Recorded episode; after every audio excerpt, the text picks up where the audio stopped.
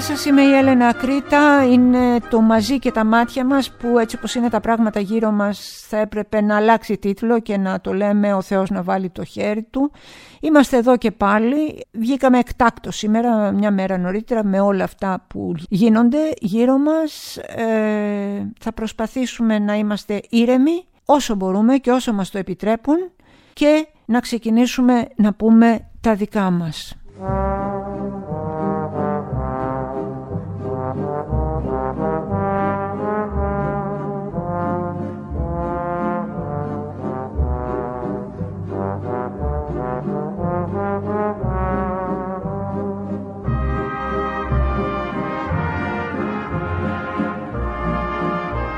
Καταρχάς, ε, ρωτήστε δικηγόρο φίλοι μου. Ρωτήστε δικηγόρο, αυτή η ιστορία με τα δύο χιλιάρικα που τα αποφάσισε μάλιστα ο Μητσοτάκης και όχι η ιδιωτική εταιρεία, η αρκτική οδός όπως τη λέμε από σήμερα, είναι λίγο κατανόητο. Δηλαδή σηκώθηκε ο Μητσοτάκης και σαν να κάνει εξοδικαστικό συμβιβασμό λέει θα τους δώσετε από δύο χιλιάρικα. Γιατί από δύο και όχι από τρία; Γιατί από δύο και όχι από πέντε ή εφτά ή δέκα.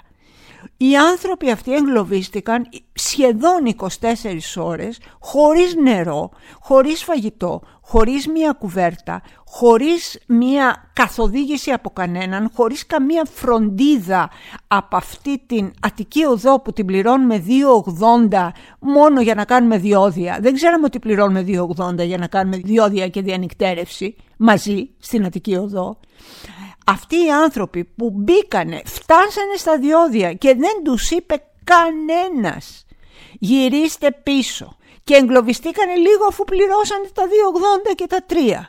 Δηλαδή με ποια λογική θα βγει ο Πρωθυπουργός και θα πει αυτό εγώ το κοστολογώ 2.000. Δεν το κατάλαβα, δεν το κατάλαβα. Ρωτήστε δικηγόρο και ρωτήστε το εξής βασικό. Εάν πάρετε αυτά τα δύο χιλιάρικα που αποφάσισε ό,τι να είναι ο Μητσοτάκης αυτή η αποζημίωση αναυτοκίνητο όπως ε, λένε την οποία η εταιρεία την ε, παρένθεση την ε, δέχτηκε με τεράστια ευχαρίστηση. Καταλαβαίνετε, όταν χαίρεται τόσο πολύ μία εταιρεία για έναν διακανονισμό 2.000 καταλαβαίνετε πόσο κοροϊδία είναι για αυτούς που θα τα πάρουν όλα αυτά τα λεφτά και πόσο πολύ συμφέρει την εταιρεία αυτά το ποσό που είναι ποσό της πλάκας. Και είναι ποσό της πλάκας όχι από μόνο του αλλά με βάση το τι μπορεί να διεκδικηθεί στα δικαστήρια. Ρωτήστε λοιπόν το εξής, εάν μπορείτε αφού πάρετε αυτά τα χρήματα να διεκδικήσετε αποζημιώσεις. Να κινηθείτε δηλαδή δικαστικά. Να μην θεωρηθούν, προσέξτε, μην θεωρηθούν αυτά τα δύο χιλιάρικα αποζημίωση και ό,τι έγινε έγινε και ξεχάστε το. Θέλει μεγάλη προσοχή. Αλλιώς, εάν δεν κινηθείτε όπως θα πρότεινα να κινηθείτε, θα δώσουν λίγες εκατοντάδες χιλιάδες και ούτε γάτα ούτε ζημιά. Ε, νομίζω ότι είναι ένα, ε, μια αθλειότητα. Νομίζω ότι είναι φρικαλαίο, συγγνώμη, σήμερα είμαι ταραγμένη. Δεν μπορώ ούτε να ελέγξω τη φωνή μου, ούτε να ελέγξω την ε, ένταση που αισθάνομαι μέσα μου, ε, ούτε να πω χαριτωμένα πράγματα, τίποτα. Είμαι πάρα πάρα πολύ ταραγμένη. Αλήθεια σας το λέω. Δεν μπορεί να συμβαίνει αυτό το πράγμα. Δεν μπορεί να συμβαίνει αυτό το έσχος, αυτή η εθνική ντροπή, αυτή η εθνική τραγωδία και να βγαίνουν να μας λένε αν φοράγατε ε, τις αλυσίδες δεν θα είχε συμβεί τίποτα. Δεν είναι δυνατόν. Ρωτήστε λοιπόν, σας παρακαλώ πολύ, μην το κάνετε απλά, δείτε αν μπορείτε και τα χρήματα να πάρετε και αποζημιώσεις μετά να διεκδικήσετε.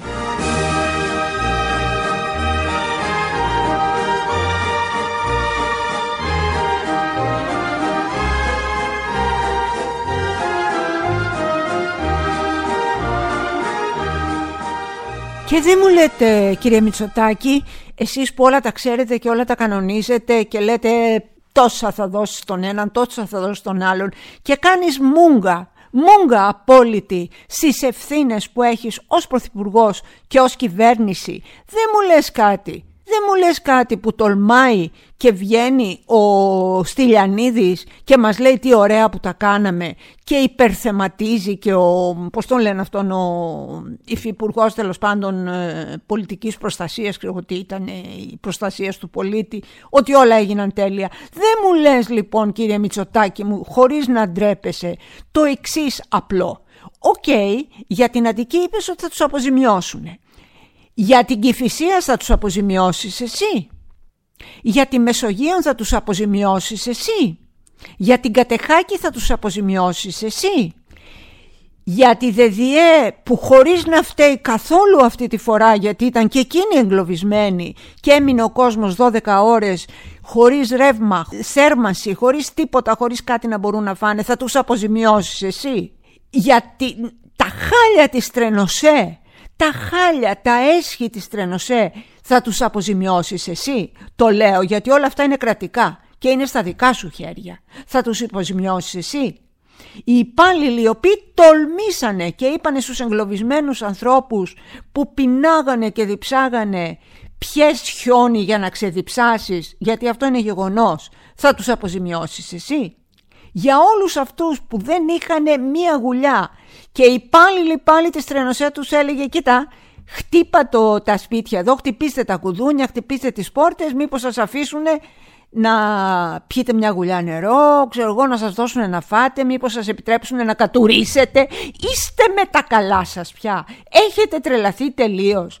Είναι κρατικές οδηγίες αυτές. Χτυπήστε και ζητιανέψτε στα ξένα σπίτια ποιος θα σας επιτρέψει να πιείτε μια γουλιά νερό και να κατουρίσετε. Είναι κράτος αυτό. Δεν τρέπεστε καθόλου.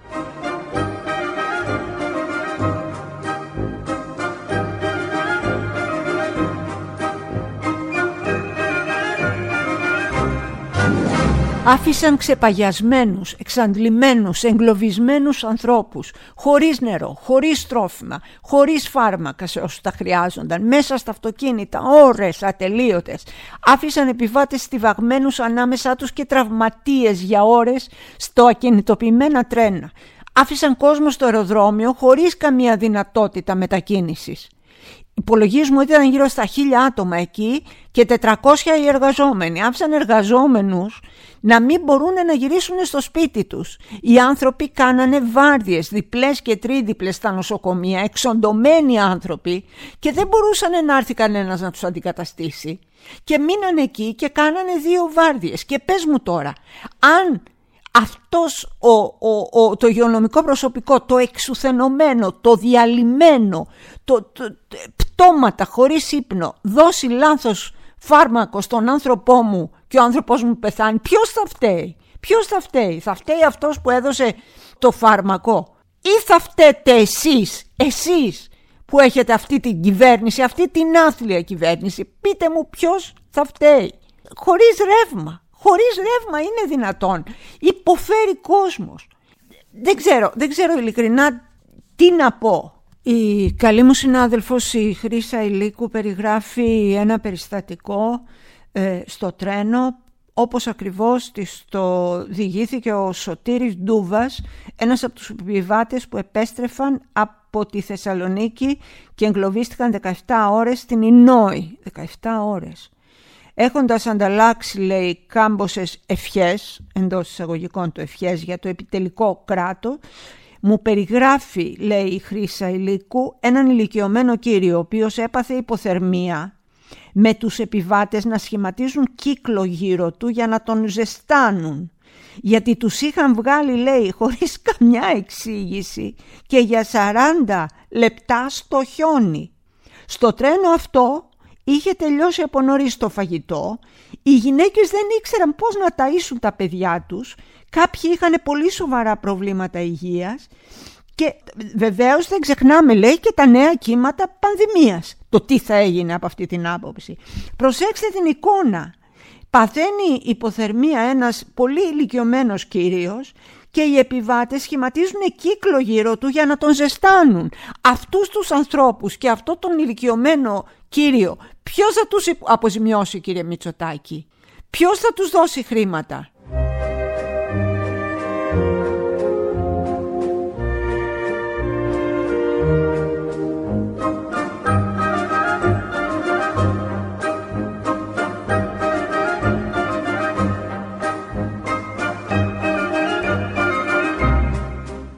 Θέλω να μας μετρήσετε φίλες και φίλοι, θέλω να μας μετρήσετε και εμάς τους δημοσιογράφους.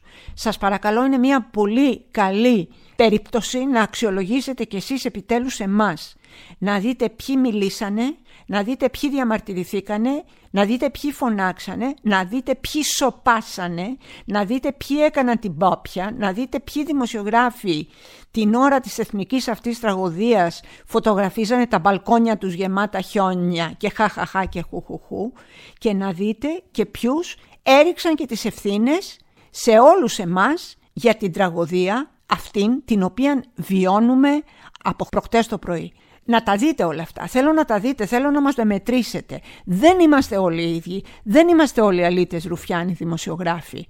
Και επειδή ακριβώς δεν είμαστε όλοι οι ίδιοι, θα ήθελα να σας διαβάσω ένα μικρό απόσπασμα από ένα εξαιρετικό κείμενο που έγραψε ο συνάδελφός μου ο Γιάννης ο Τριάντης στο News 24-7 με τίτλο, κάνει μια ανοιχτή επιστολή στην κυβέρνηση και λέει, ο τίτλος είναι θα το πληρώσετε ακριβά πεφυσιωμένοι του Μαξίμου.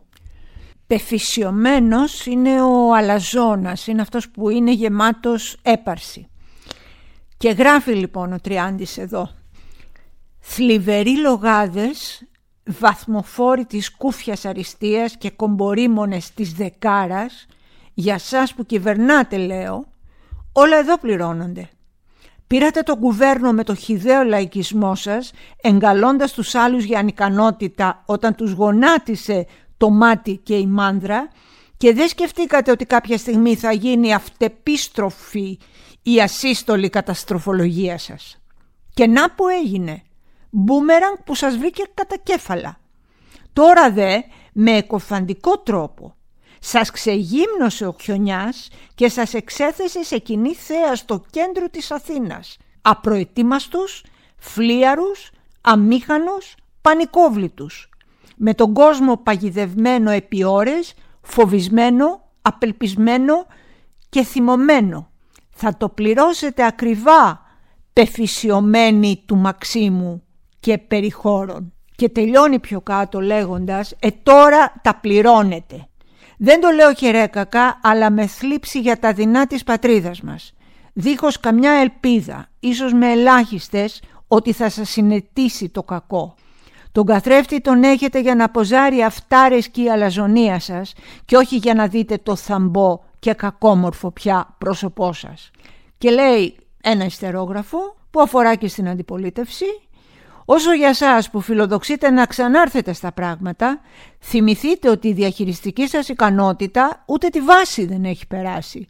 Και λάβετε υπόψη σας ότι την οριακή αντιπολίτευση που ασκείτε τύπου Μητσοτάκη θα τη βρείτε μπροστά σας, όπως τη βρήκε και εκείνος ως κυβέρνηση. Αυτά γράφει λοιπόν ο Γιάννης ο Τριάντης και ναι, ήρθε η ώρα να αξιολογήσετε και εμάς τους δημοσιογράφους και τη στάση μας απέναντι στις εθνικές μας τραγωδίες.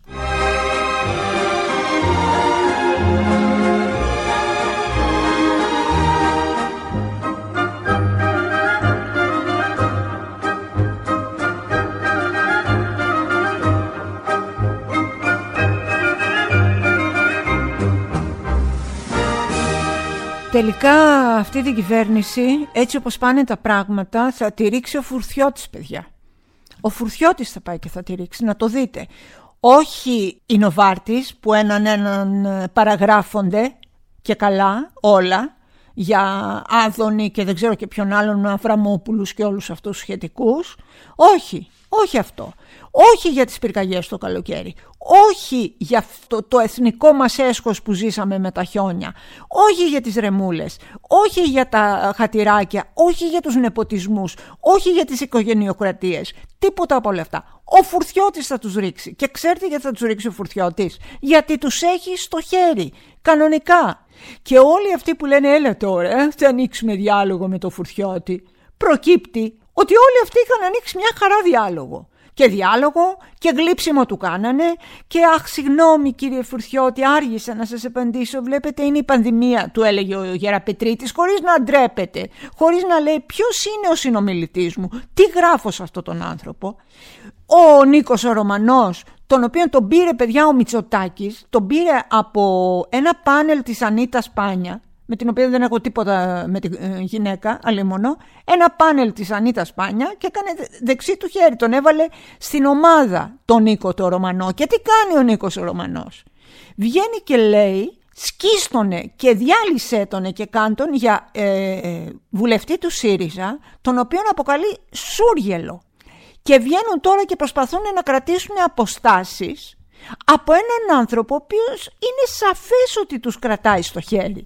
Και όταν ο Τσίπρας βγήκε στη Βουλή και με καθαρά πολιτικό λόγο, ξεκάθαρα κόσμιο πολιτικό λόγο, βγήκε και ρώτησε τον Γεραπετρίτη, κύριε Γεραπετρίτη, έχετε σχέσεις με αυτόν τον άνθρωπο; Ο Γεραπετρίτης τον αποκάλυψε χιδαίο. Και βγαίνει τώρα που ένα-ένα σκάνε μύτη τα μηνύματά του και λέει ναι εντάξει δεν τον γνώριζα προσωπικά αλλά τι είναι αυτά που λέτε. Μα εδώ είναι δηλαδή ένα πράγμα αδιανόητο αυτό που συμβαίνει. Τον είχανε Θεό. Γιατί τον είχανε Θεό; Με τι τους κρατάει και τον έχουν Θεό, ακόμα και τώρα, και τον αποφυλακίσανε και του είχαν δώσει 14 άτομα.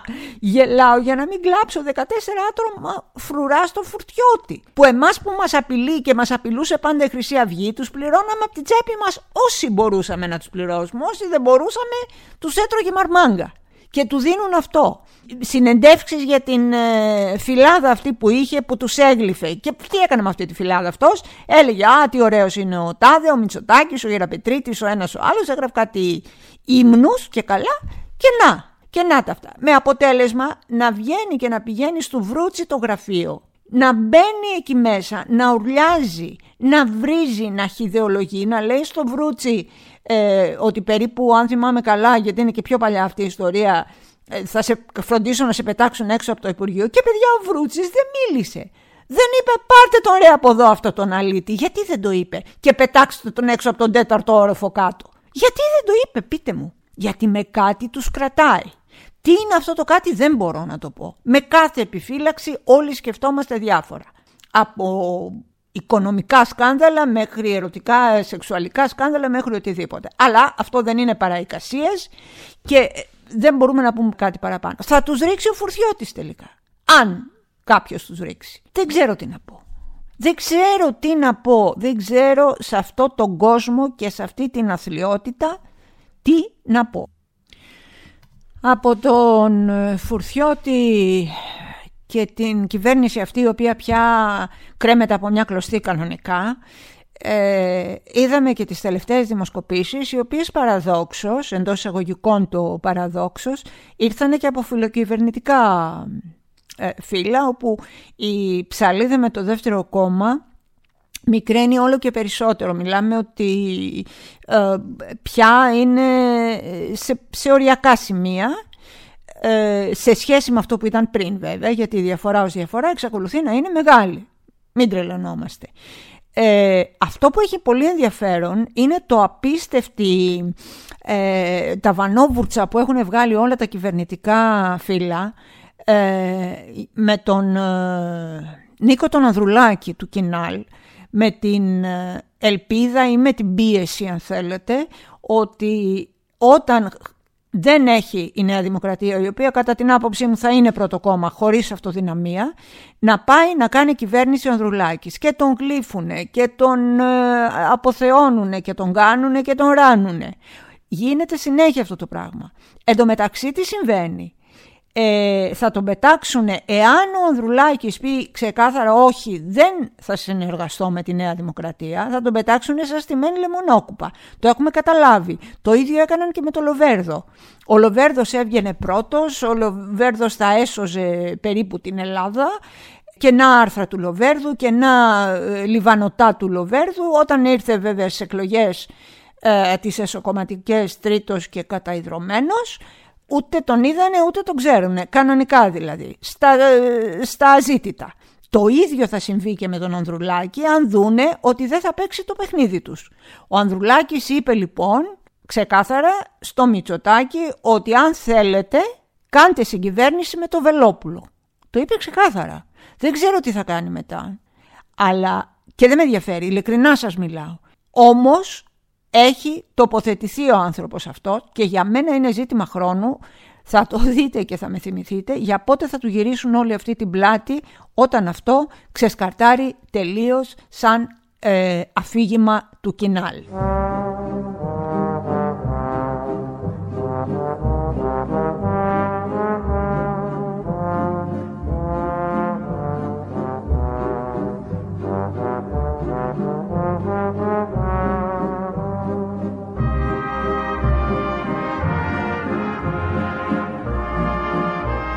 Η γιαγιά μου έλεγε ότι όταν ε, πιάνεις τη λάσπη με τα γάντια δεν λασπώνεται η λάσπη, λασπώνονται τα γάντια.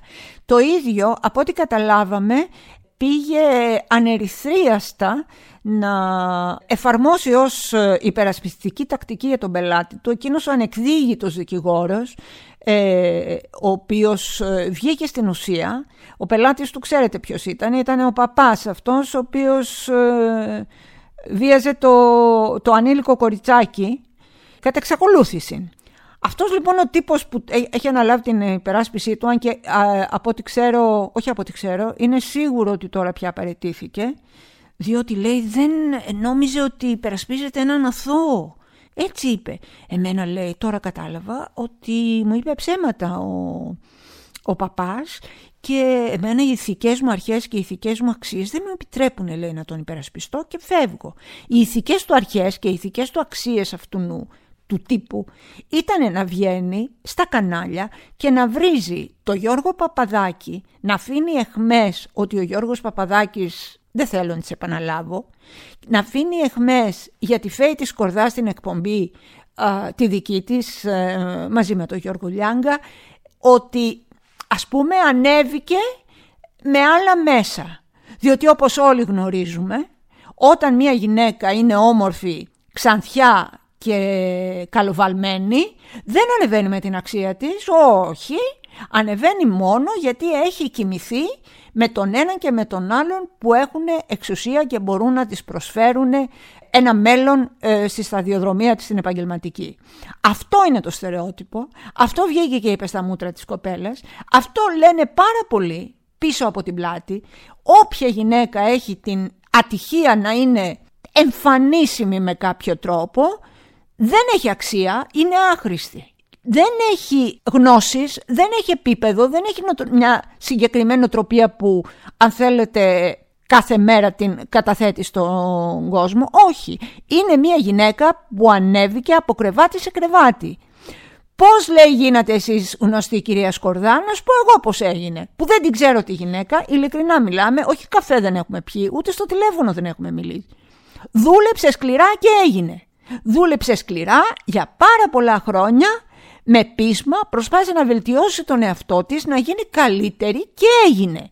Δεν τρέπεστε πια. Δεν τρέπεστε που πιάνετε τους ανθρώπους στο στόμα σας και λέτε ό,τι θέλετε. Πότε έδωσε τέτοια δείγματα ο Παπαδάκης; Πότε ο Παπαδάκης, ο οποίος είναι ένας άνθρωπος αφοσιωμένος στη δουλειά του, ε, σε βαθμό δηλαδή εγκλήματος εγώ απορώ πως τον ανέχεται η γυναίκα του με αυτά τα βάναυσα ωράρια που ζει ο Παπαδάκης και θα βγεις θα τον πιάσεις στο στόμα σου και δεν τρέπεσαι. Τι κάνει ο δικηγορικός σύλλογος; Δεν πρέπει να τον διαγράψει. Έτσι θα κάθεστε. Θα κάθεστε να τους καμαρώνετε όλους αυτούς τους αχρίους να βγαίνουν και να σπηλώνουν τις υπολείψεις εργαζόμενων και επαγγελματιών. Είστε με τα καλά σας. Να σοβαρευτούμε κάποτε.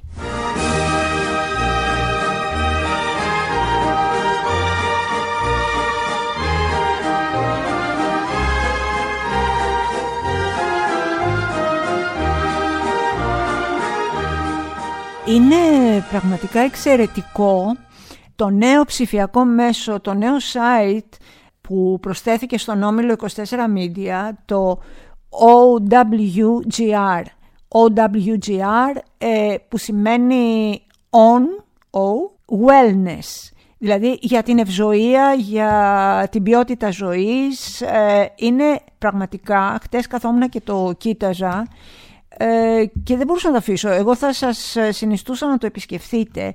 Θα έλεγα ότι το OWGR επιχειρεί να επαναπροσδιορίσει τον όρο αυτόν της ευζοίας με απλότητα και με ρεαλισμό, εστιάζοντας όμως στην ουσία.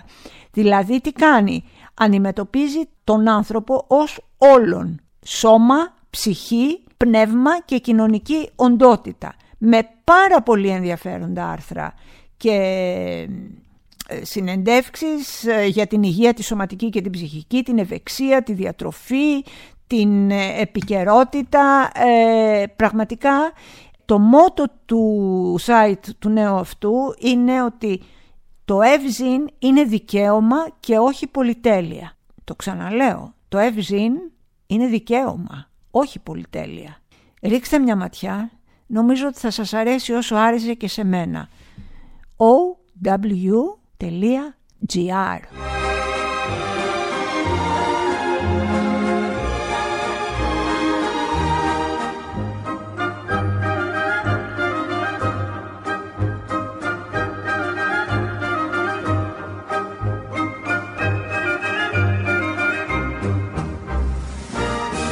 Μια πρόταση για όσους ε, έχουν ρεύμα και είναι κλεισμένοι σπίτι είναι να μπείτε στο Earthflix.gr και να ε, δείτε τουλάχιστον τα τέσσερα πρώτα επεισόδια από τα έξι της ε, σειράς Αγάπη Παράνομη.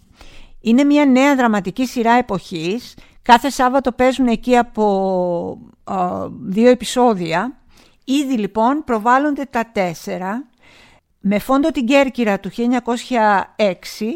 η σειρά αυτή καταγράφει μια ιστορία εγκληματικού πάθους σε μια καταπιεστική πατριαρχική κοινωνία στην, ε, με φόντο την Κέρκυρα ε, του 1906 ε, μια ιστορία που δοκιμάζει τα όρια και τις αντοχές των ηρώων. Κάθε ένας από τους ήρωες έρχεται αντιμέτωπος πραγματικά με τα πιο επικίνδυνα μυστικά που δεν τολμάει να ομολογήσει ούτε στον ε, εαυτό του. Πρέπει να πω ότι την είδα, με ενθουσίασε αυτή η σειρά. Πραγματικά δεν τυχαίο ότι σκίζει, ενώ είναι στην ε, κρατική τηλεόραση που συνήθως δεν έχει ψηλές ε, τηλεθεάσεις, σκίζει. Αν και αυτό τώρα έχει αρχίσει να αλλάζει και για άλλες ε, σειρές. Ε, η σκηνοθεσία η εξαιρετική είναι του Νίκου του Κουτελιδάκη, μιας σταθερής σκηνοθετικής αξίας και το πάρα πολύ καλό σενάριο είναι της Ελένης της Γιώγα. Σε αυτό που θέλω να σταθώ είναι ότι λίγες φορές έχω δει σε τηλεοπτική σειρά τέτοια χημεία όσο έχουν το πρωταγωνιστικό ζευγάρι που είναι η Καριοφιλιά Καραμπέτη και ο Νίκος Ψαράς.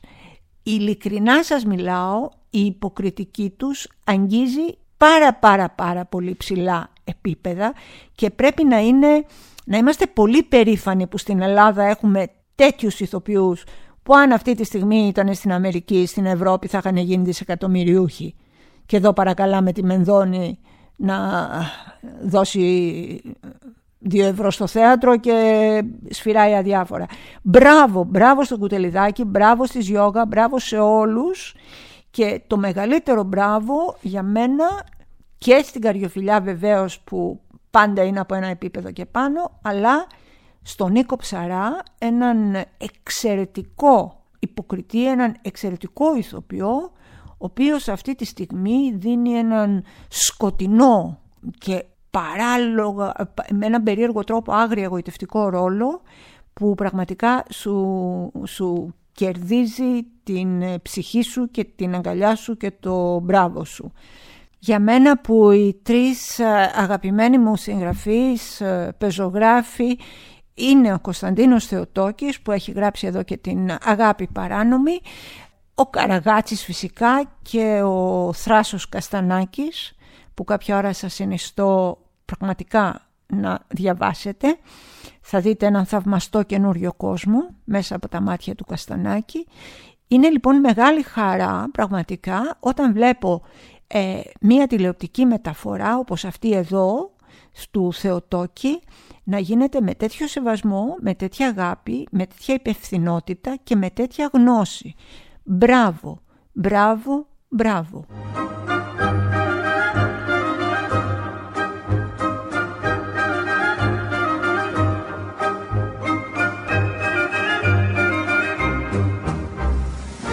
Αυτά για σήμερα λοιπόν θέλω και πάλι να μου συγχωρέσετε την ένταση της φωνής ε, και τη φόρτιση των συναισθημάτων μου. Είναι κάποια πράγματα που δεν μπορείς πια να τα ελέγξεις. από το μαζί και τα μάτια μας ε, θα περάσουμε στο Θεός να βάλει το χέρι του, έτσι όπως πάνε όλα. Θέλω να προσέχετε τον εαυτό σας πάρα πολύ. Να προσέχετε τον εαυτό σας γιατί αν δεν τον προσέξετε εσείς, κανένας άλλος δεν θα σας φροντίσει. Μόνο τα αγαπημένα σας πρόσωπα. Ούτε η πολιτεία, ούτε το κράτος, ούτε οι αττικές οδοί, ούτε κανένας. Να προσέχετε τον εαυτό σας, τον εαυτό σας και τα μάτια σας. Ευχαριστώ που με ακούσατε και σήμερα εκτάκτος.